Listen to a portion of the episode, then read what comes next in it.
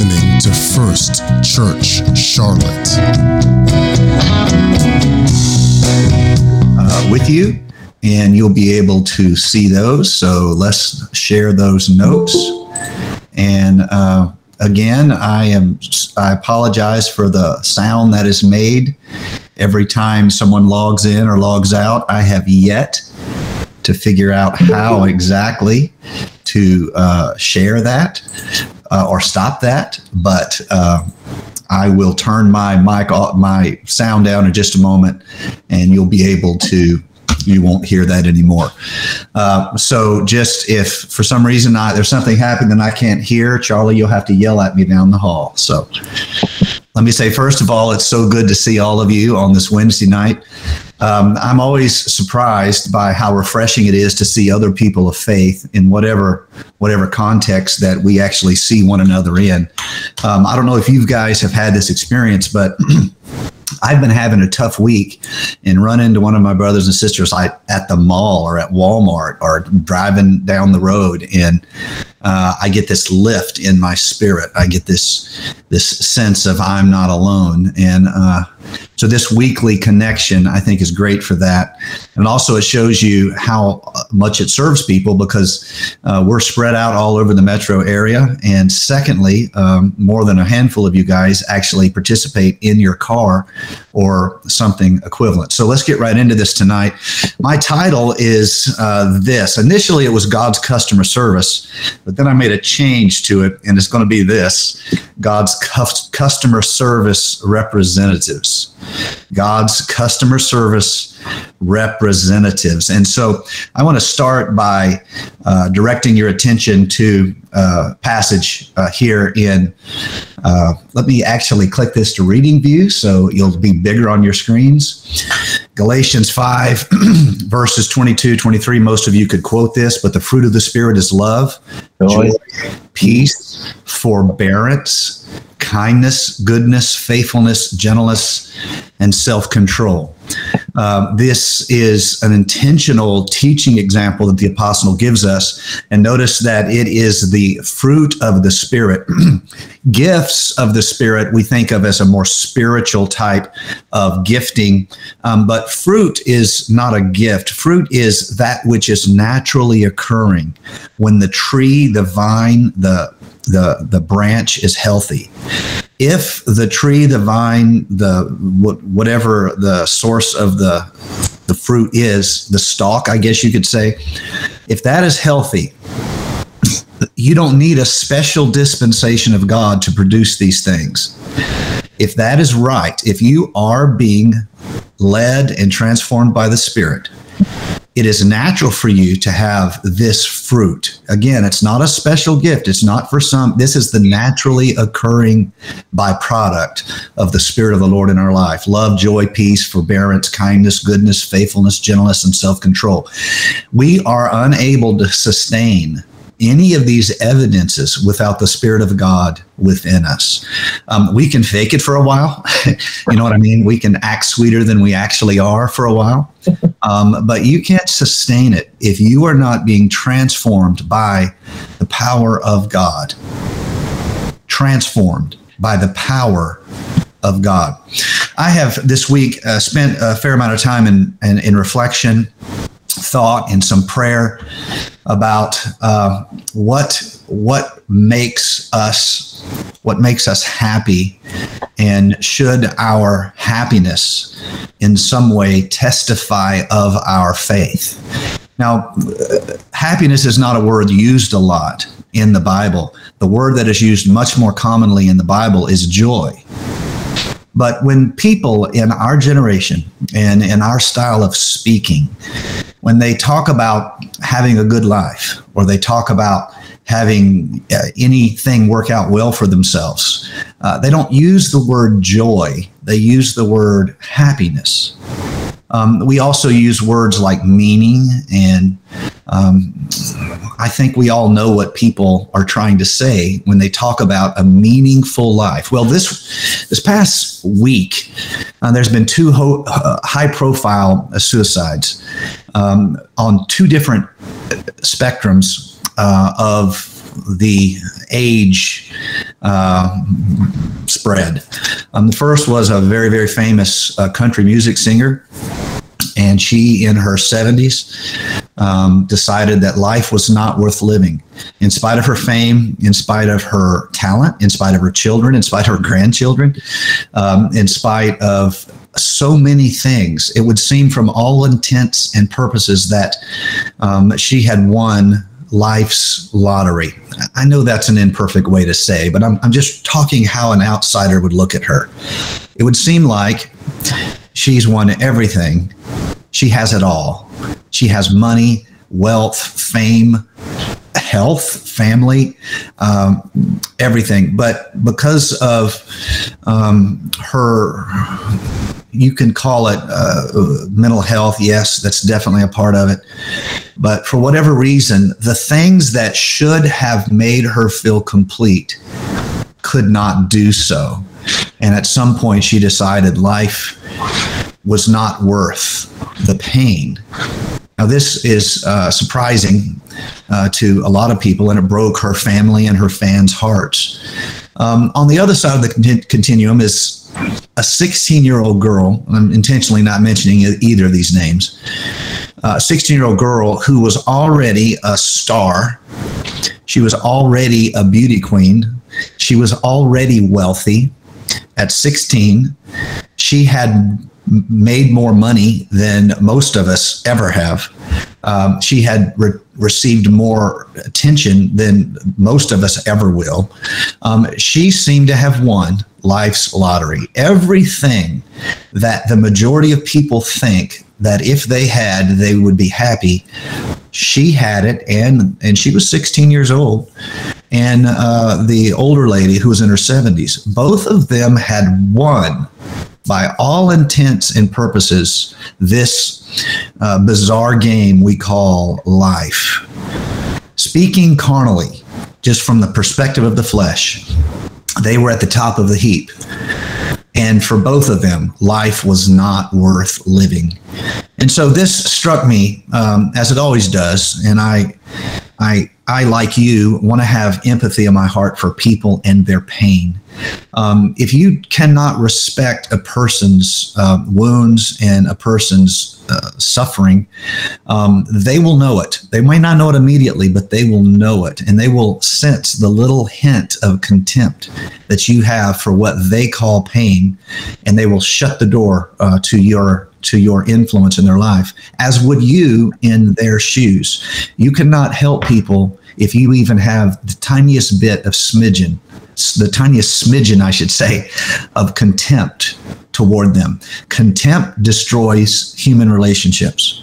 Whether it is contempt in a marriage relationship, contempt in a parent child relationship, contempt in a church relationship, brother sister relationship, contempt destroys human relationships.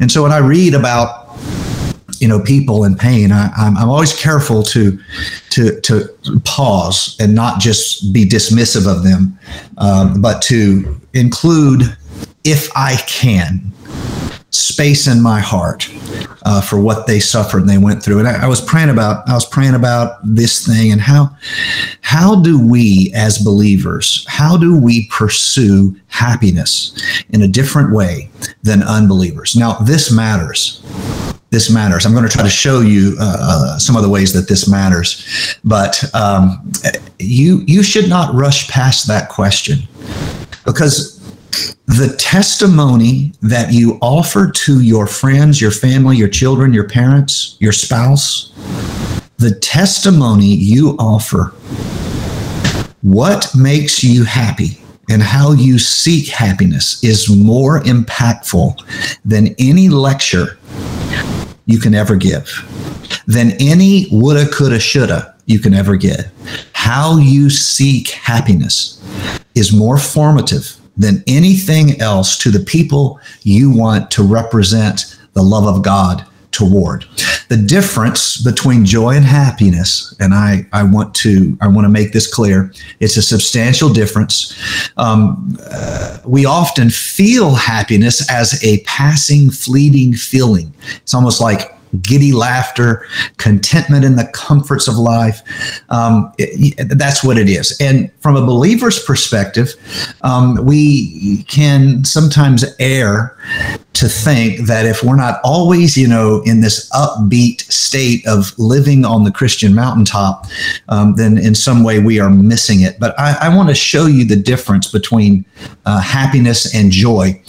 Uh, joy supernaturally sustains our souls in seasons of heartache. There's no happiness in heartache, but joy can sustain you. Joy can sustain you in seasons of injustice and sorrow. Uh, in fact, I would say for a person of faith, enduring the valleys of life is impossible without the experience of God's joy in your life. But we can get out of the habit of celebrating the joy of the Holy Ghost. We can get out of the habit of organizing our souls to where our troubles have a bigger impact on us than the promises of God. These things must not happen.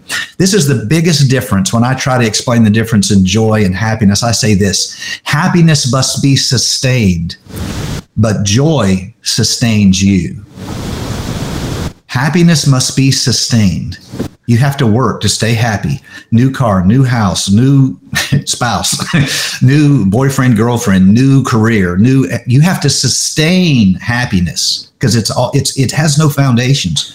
But joy sustains you when your faith is at a higher level of value in your life than your troubles. Let me say that again because I think all of us should apply this to our life. If my faith is not held at a higher place of value than my troubles, my joy will be invisible to the people in my life. And this is the work of choosing. This is the confession of my soul. This is to speak faith. This is to say and remind myself, though my body age away, God has promised me eternal life. I have to hold it at a higher level than my troubles. Look at, uh, remember Job. He's sick. He says, though the skin worms destroy my body, yet in my flesh I will see God. Imagine him in his agony and in his pain, and he's saying, I'm I'm down on the bottom. But here comes him. He, he's holding promise at a higher level of value in his heart than his circumstances. I don't I want to say this first to myself and then maybe I'll ricochet it and I'll hit you guys. If I'm not careful, it won't matter how long I've served God. It won't matter how many things I have, you know what I mean, accomplished or failed to accomplish. If I do not choose to hold my faith at a higher value than my trouble, the people I'm trying to witness to, the people I'm trying to show hope to, will not see it in me. Because whether they know it in the short term or not, they look at me and they see the same questing, wishing, reaching, striving, trying to be happy, trying to be happy. The person who is trying to be happy has a poor testimony the person who has faith held at a high enough value is able to transcend the stuff that makes other people unhappy and produce this strange type of confidence in God and deep value, valuing of the promises of God, and they begin to manifest joy in their life. So remember, happiness you have to sustain, but joy will sustain you. So uh, the most miserable Christians I have ever seen are those people who try to live with one foot in both worlds. Why are they miserable? Because although they are sinners, they can't enjoy the sin because of the fear. And although they go to church, their conscience condemns them. So they never experience the transcendental experience of knowing their heart is right with God.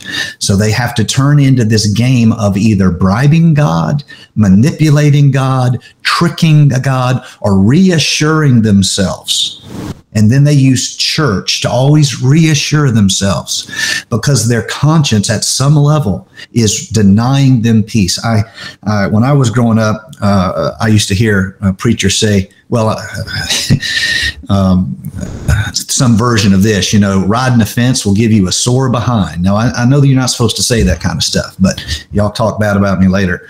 When you hedge your bets and you try to live with a foot in both worlds, you don't you don't enjoy sin because of fear, and you don't enjoy peace with God because of condemnation and conviction.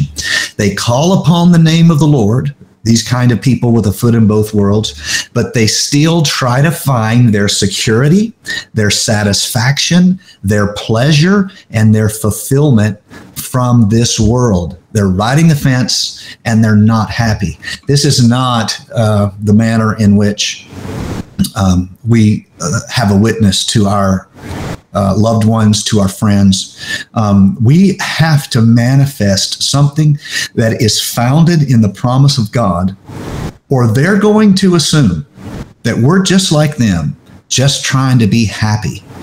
When the Lord has called us to live in such a way, when we have nothing of this world that they think gives happiness, we still have a confidence in God, in a strange security in God's promise and a resting hope in God's assurance.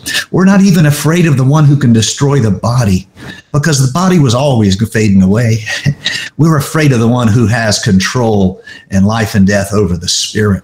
We have this strange, almost supernatural testimony of something better than happiness, and that is joy. How do we get to joy? We hold our faith at a higher value than we regard any trouble in our life. So, all right, having given you a lot of good stuff there, uh, maybe I was just telling myself and hit you by ricochet. I want to read you a story. This is First Kings chapter number 10. Now, when the queen of Sheba heard of the fame of Solomon concerning the name of the Lord, I love that. She came to test him with hard questions. She came to Jerusalem with a very great retinue with camels bearing spices and very much gold. That's what we all want, right? Very much gold and precious stones. And when she came to Solomon, she told him all that was on her mind. And Solomon answered all her questions. There was nothing hidden from the king that he could not explain to her. And when the queen of Sheba had seen all the wisdom of Solomon, the house that he had built, the food of his table, the seating of his officials, and the attendance of his servants, their clothing, his cupbearers, and his burnt offerings that he offered at the house of the Lord, there was no more breath in her. She was faint with sheer amazement at the excellence of Solomon and the kingdom that God had enabled him, empowered him to build and lead. Verse number six. And she said to the king, The report was true that I heard in my own land of your words and of your wisdom. But I want you guys to all notice verse number seven. If you have your Bible open, you need to un, you, you need to you need to make a, a, a, a mark here, verses seven and eight. I did not believe the reports until I came and with my and my own eyes has seen it. And behold, the half was not told to me. Your wisdom and prosperity surpassed the report that I heard. Happy are your men. Stop Notice what she is, what she had heard, she had heard, she had heard, she had heard. But there's an evidence that breaks through her cynicism. There's an evidence that had that broke through and cracked the facade of her cynicism. Happy are your men and happy are your servants who continually stand before you and hear your wisdom. She could bring her cynicism along for the ride. Everybody in your life who's not where they need to be in God sees everything you do relative to faith, relative to church, with a little bit of cynicism. And the reason why they haven't accepted The reason why they're not impressed is the cynicism they have for religious people and churches and preachers. Yes, let's include myself in there. The cynicism keeps them, uh, as it were, they hold us at arm's distance because of the cynicism that they brought with them. It's not even so much that they are in bad faith. It's not that. It's not that they automatically want to see you suffer because they think you're a liar. It's more subtle than that. It's just they have heard so much of this and so much of that and so much of the other. They have heard and heard and heard. And here you come. And what are you saying? The Lord will change your life. Our church is a great community of people. Nobody's perfect. That's why you ought to come. they've heard and they've heard. They've been invited. They've been told. But what gets through the cynicism? What cuts through the Queen of Sheba's cynicism? These folks are happy. Happy are your men. Happy are your servants. So, uh, blessed, verse number nine, she continues, Blessed be the Lord your God who has delighted in you and set you on the throne of Israel. Because the Lord loved Israel forever, he has made you king, that you may execute justice and ju- righteousness. And she gave the king 120 talents of gold and a very great quantity of spices and precious stones. Never again came such an abundance of spices as these that the queen of Sheba gave to the king, gave to King Solomon. She came, she was interested, she wanted to see, and she could not help but bring her cynicism with her because she had been around the merry-go-round before. This was not her first rodeo. This was not her first traveling show. And she came, she had a good heart, she came in good faith, but nothing convinced her like seeing the happiness the happiness of the court, the men, the servants of King Solomon. So, using her as um, an example, let's kind of re- review uh, review uh, what we talked about earlier, and then we're going to use her as an example. The difference between joy and happiness, as we as you know, uh, as we talked about earlier, um, happiness can be passing, it can be giddy, it can be fun, uh, but joy supernaturally sustains our souls in seasons of heartache, injustice, and sorrow. And if we have joy, we're able to hold that that means we're holding the promise of god at a higher value in our spirit than all the troubles that we are facing. And so as i said earlier happiness must be sustained. Joy sustains you. Now let's learn from the queen of sheba. What do we know? Number one she heard of solomon's connection with the name of the lord remember the first verse we read the very first one she heard of Solomon's connection with the name of the Lord. Every one of you, your friends, your family, your loved ones, you're trying to influence. You're trying to make a difference in their life. I'm trying to make a difference in their life. They know that we're trying to be Christian people. They have heard of our connection with the name of the Lord. But it is normal for them to do what the Queen of Sheba did. She came and tested Solomon. She put him to the test. How? With hard questions. So I want to correct something that I think too many insecure Christians fall into immediately. They think the person who has a hard question is automatically an enemy.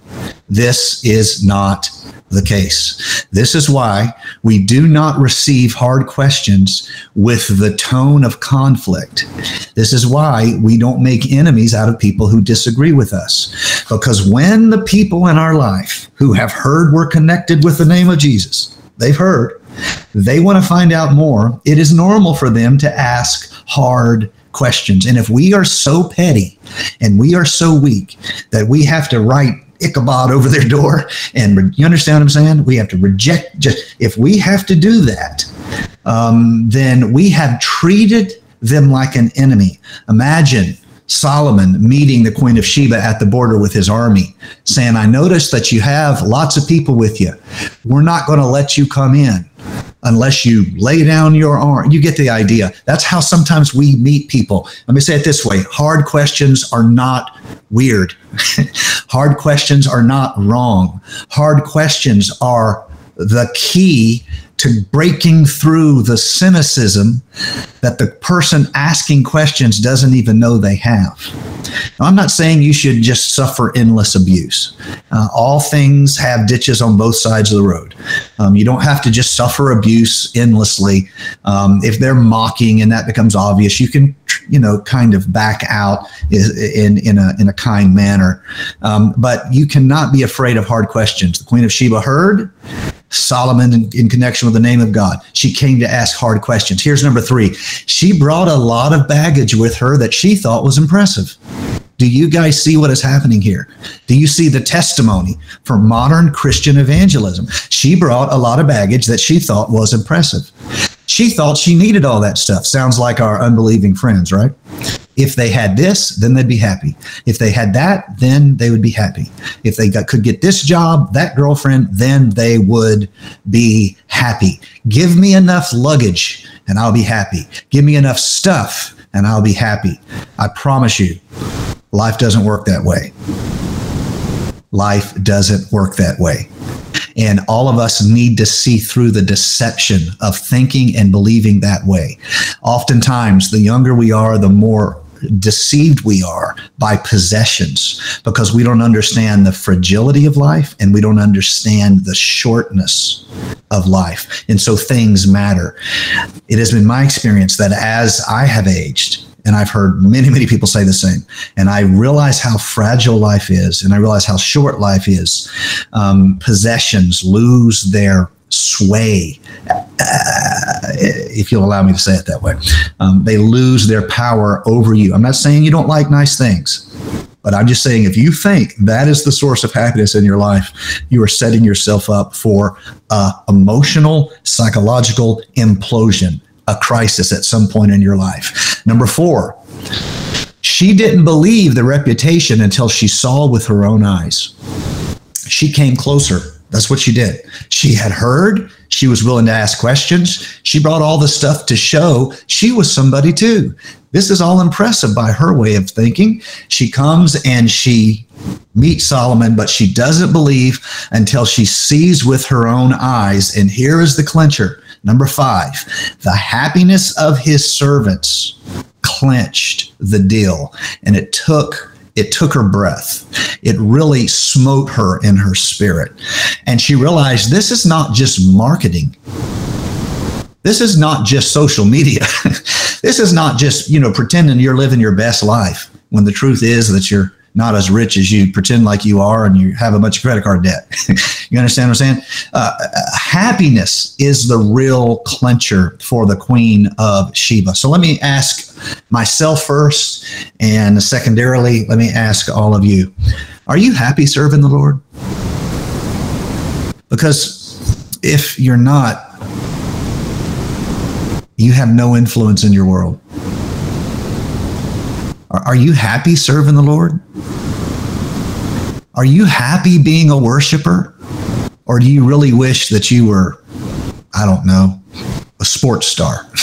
I'm just being you know, having fun with this. Are you happy making time every week to spend the first day of your week in the house of the Lord? And you'll work for it, you'll plan on it, you'll try for it. Are you happy doing it? Or is it a habit you inherited from, say, someone else? Um, let me ask you the next question. Um, could anyone else tell you are happy serving the Lord? Do your siblings have a sense of your happiness serving the Lord? Do your children have a sense of your happiness serving the Lord? Do your parents have a sense of your happiness serving the Lord? You say happiness is hard. Yeah, I understand, but joy is foundational. Happiness is hard, but hard, but joy dearly beloved, joy is foundational. I hold God's promise at a higher level than any trouble in my life. I hold God's assurance of uh, the same spirit which raised up Christ from the dead dwell in me. That same spirit will quicken my mortal body. I hold that at a higher value than the fact that I was short on money this month. You see what I'm saying? If we aren't doing that, people will not overcome their if we aren't really founded on joy and happy to be doing what we're doing for God, if we are not having this discipline of spiritual maturity to hold the promises of God at a higher valuation in our life, then we do all the trouble and disappointments that constitutes just the difficulty of life. If we aren't happy, we're not going to uh, we're going to have a hard time convincing people because for some reason they're looking for meaning. It's how the human being that we all are is made. We're looking for meaning. We were created to be worshipers. We were created to glorify God. We were created to take the talents that God has invested in us and give them back to God. And that's not all just spiritual, it's also work, it's also career, it's also business. There's a tremendous theology of work uh, all through the Word of God, Old Testament and New Testament.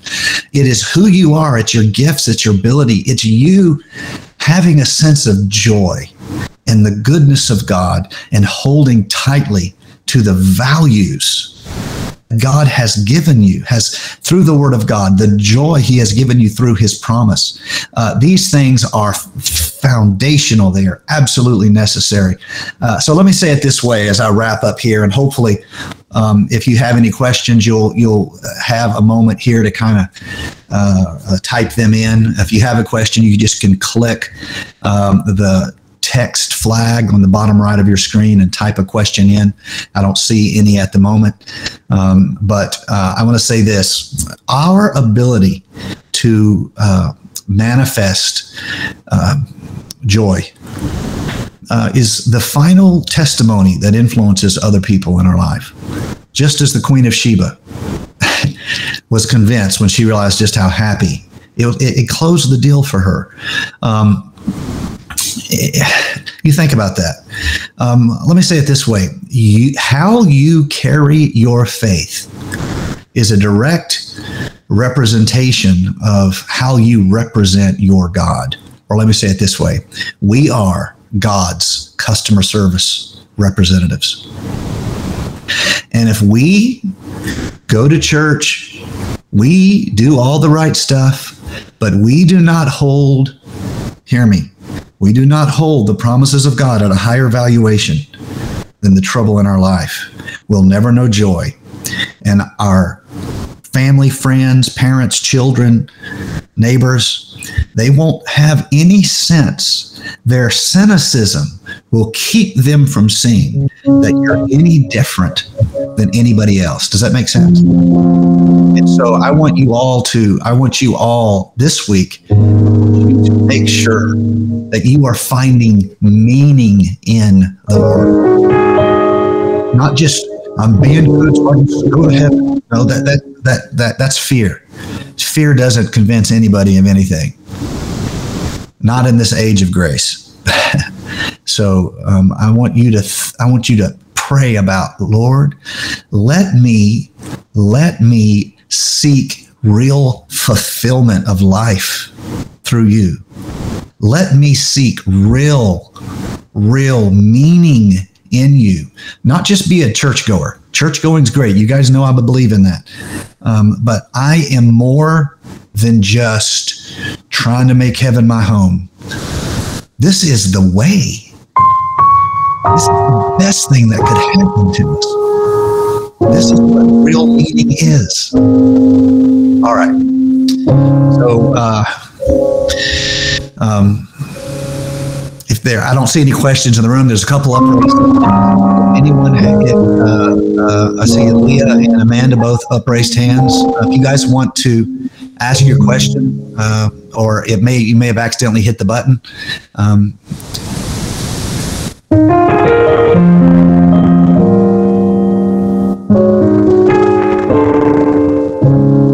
okay, I see that. All righty. Um, one thing I did want to say, because uh, I, I, I, before uh, earlier today, I prayed about what, what if the question that I had uh, after studying this for the last two days. Um, the question I had was this, and some of you may um, relate to this. I I was praying and I asked the Lord, um, Lord, if I haven't demonstrated joy to my world, how do I fix it? How do I repair it? I don't mean just fix it. You see, I've already been influencing people.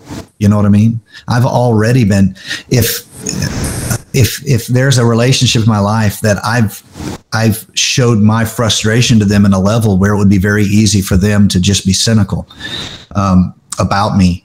And I would say the first thing that the the the, the and, I, and having prayed about this, I just I feel like the first thing that I would say in that regard.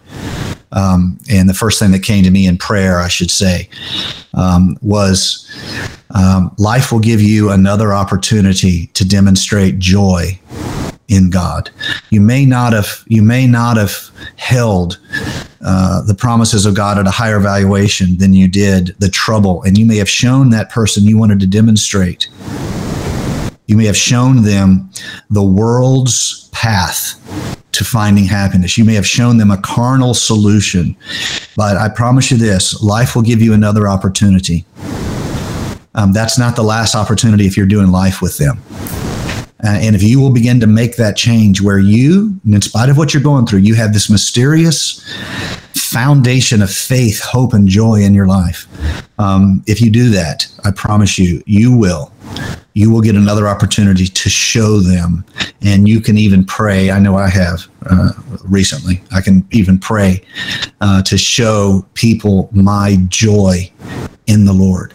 Um, I uh, I saw one other question here. Uh, uh, Pastor Don mentioned uh, joy comes from the Spirit of the Lord inside us, where purpose and fulfillment is achieved.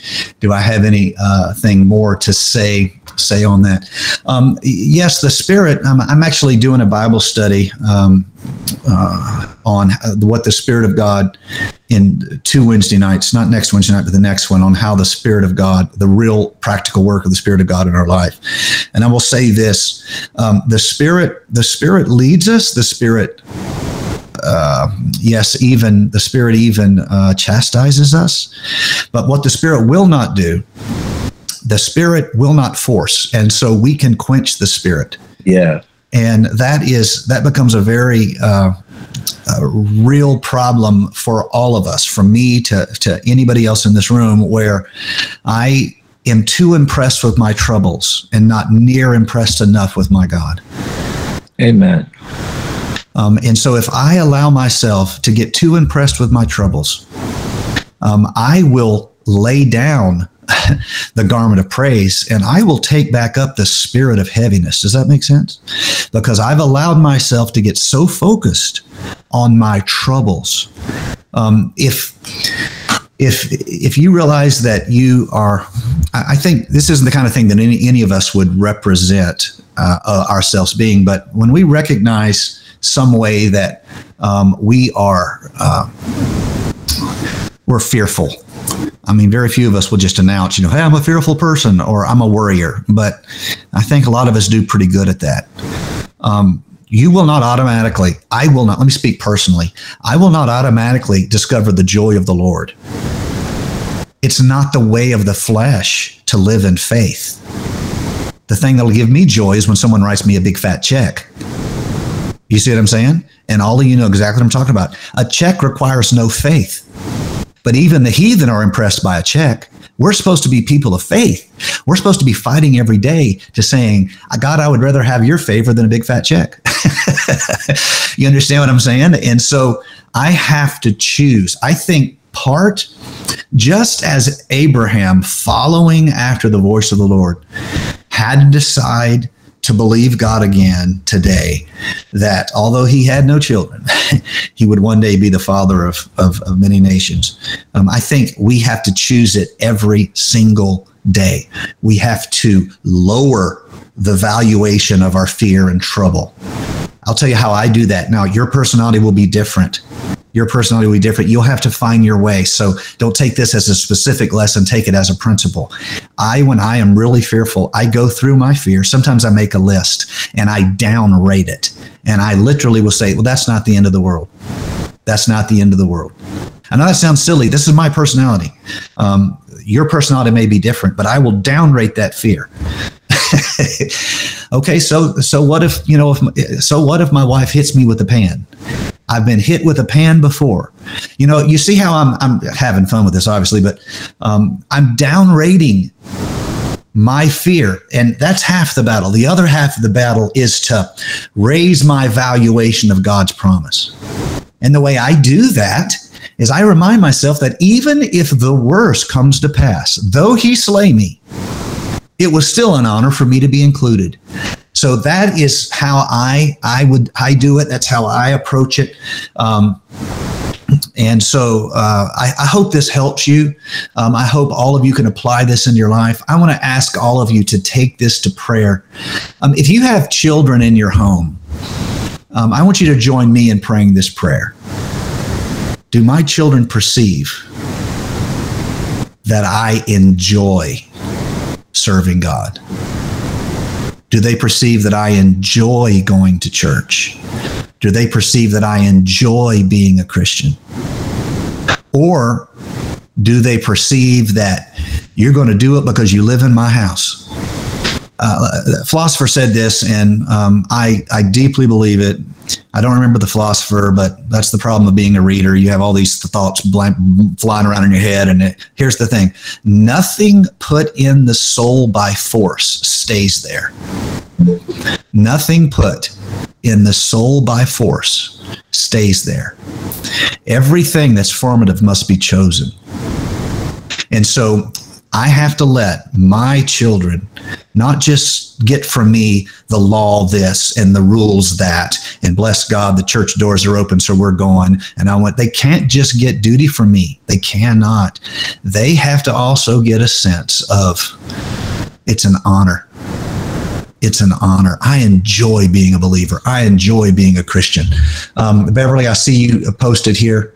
Um, let me let me get to that. I think if you are struggling to find joy, start with simple gratitude. Write it down. When Paul said, "I think myself happy," he made a mental commitment to choose joy. Praise God. Can I get a witness? Preach, my sister. That is very, I couldn't have said it better myself. That's exactly right. It is a mental decision, it's a choice we make. We are going to, so, so let me just say one more thing. one more thing. Um, uh, the first reaction of the flesh is to feel like the first Cameron, you crack me up. Um, the first reaction is to think that this is a type of delusion. That's not what it is. And I'll tell you why. If I just try to trick myself, that's delusion. But if I intentionally raise my valuation of God's promise and devalue the troubles and disappointments in my life. And one of the ways I do that is, you know, if I remind myself of what God has done, just like Beverly said, you write it down. You write it down. Looking back at the goodness of God requires no faith. Preached about that on Sunday. It's there wide for all to see. You have to, you just choose to celebrate it. You choose to exalt the Lord. But all of us, particularly as parents, let's make sure that we are showing joy in our salvation. Those of you who are, uh, you have close friends who aren't going to church, um, what they think you're giving every time you see everything they do, they secretly think that in your mind, you're saying uh, that'll send you to hell and that'll send you to hell and that'll send you to hell. That's what your unsafe friends think you are doing. And then they fall into these kind of elaborate you know, apologies, you know, or self justifications. And then they see, and then they try to provoke you to see if that's really how you feel. Um, so don't get caught up in that. That does not save people. Um, actually, I think um, um, Anthony uh, wrote a post on Facebook. If you're on Facebook, go read his post talking about he read a book on apologetics and how uh, it has his personal experience that apologetics debating never really it, it, it, changed anybody's mind. It's a good point. Same point here. Um, your friends need to see the goodness of God in you. They need to see the happiness of God's servants, not a fake happiness but a abiding joy that sustains us. And uh, all right, that's enough. Um, I want to I want to pray over you uh, here. I want to um, I want to lead us all in in prayer, and I'm going to tell you. I want to tell you how I'm going to do it. First of all, I'm going to start with repentance. Okay, I'm going to lead all of us in repentance, um, because I haven't always shown the joy of the Lord in my life. Um, I have carried the pain of, minis- of ministry and life sometimes at a higher celebratory tone than I have the opportunity to be included in the work of God. And I have to apologize for that. I have to repent for that. So I'm going to do that first, and then we're going to ask God for His strength and help.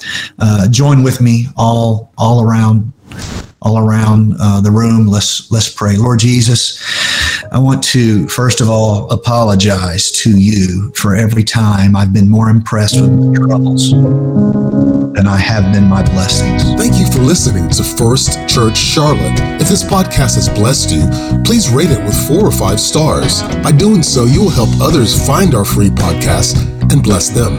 If you're in the Charlotte, North Carolina area, come worship with us at 4929 North Sharon Amity Road. For information about service times, church ministries, and so much more, visit us online at firstchurchclt.com. If you would like to help support our efforts, please text GIVE to 704 445 5353. We pray God's richest blessings to you.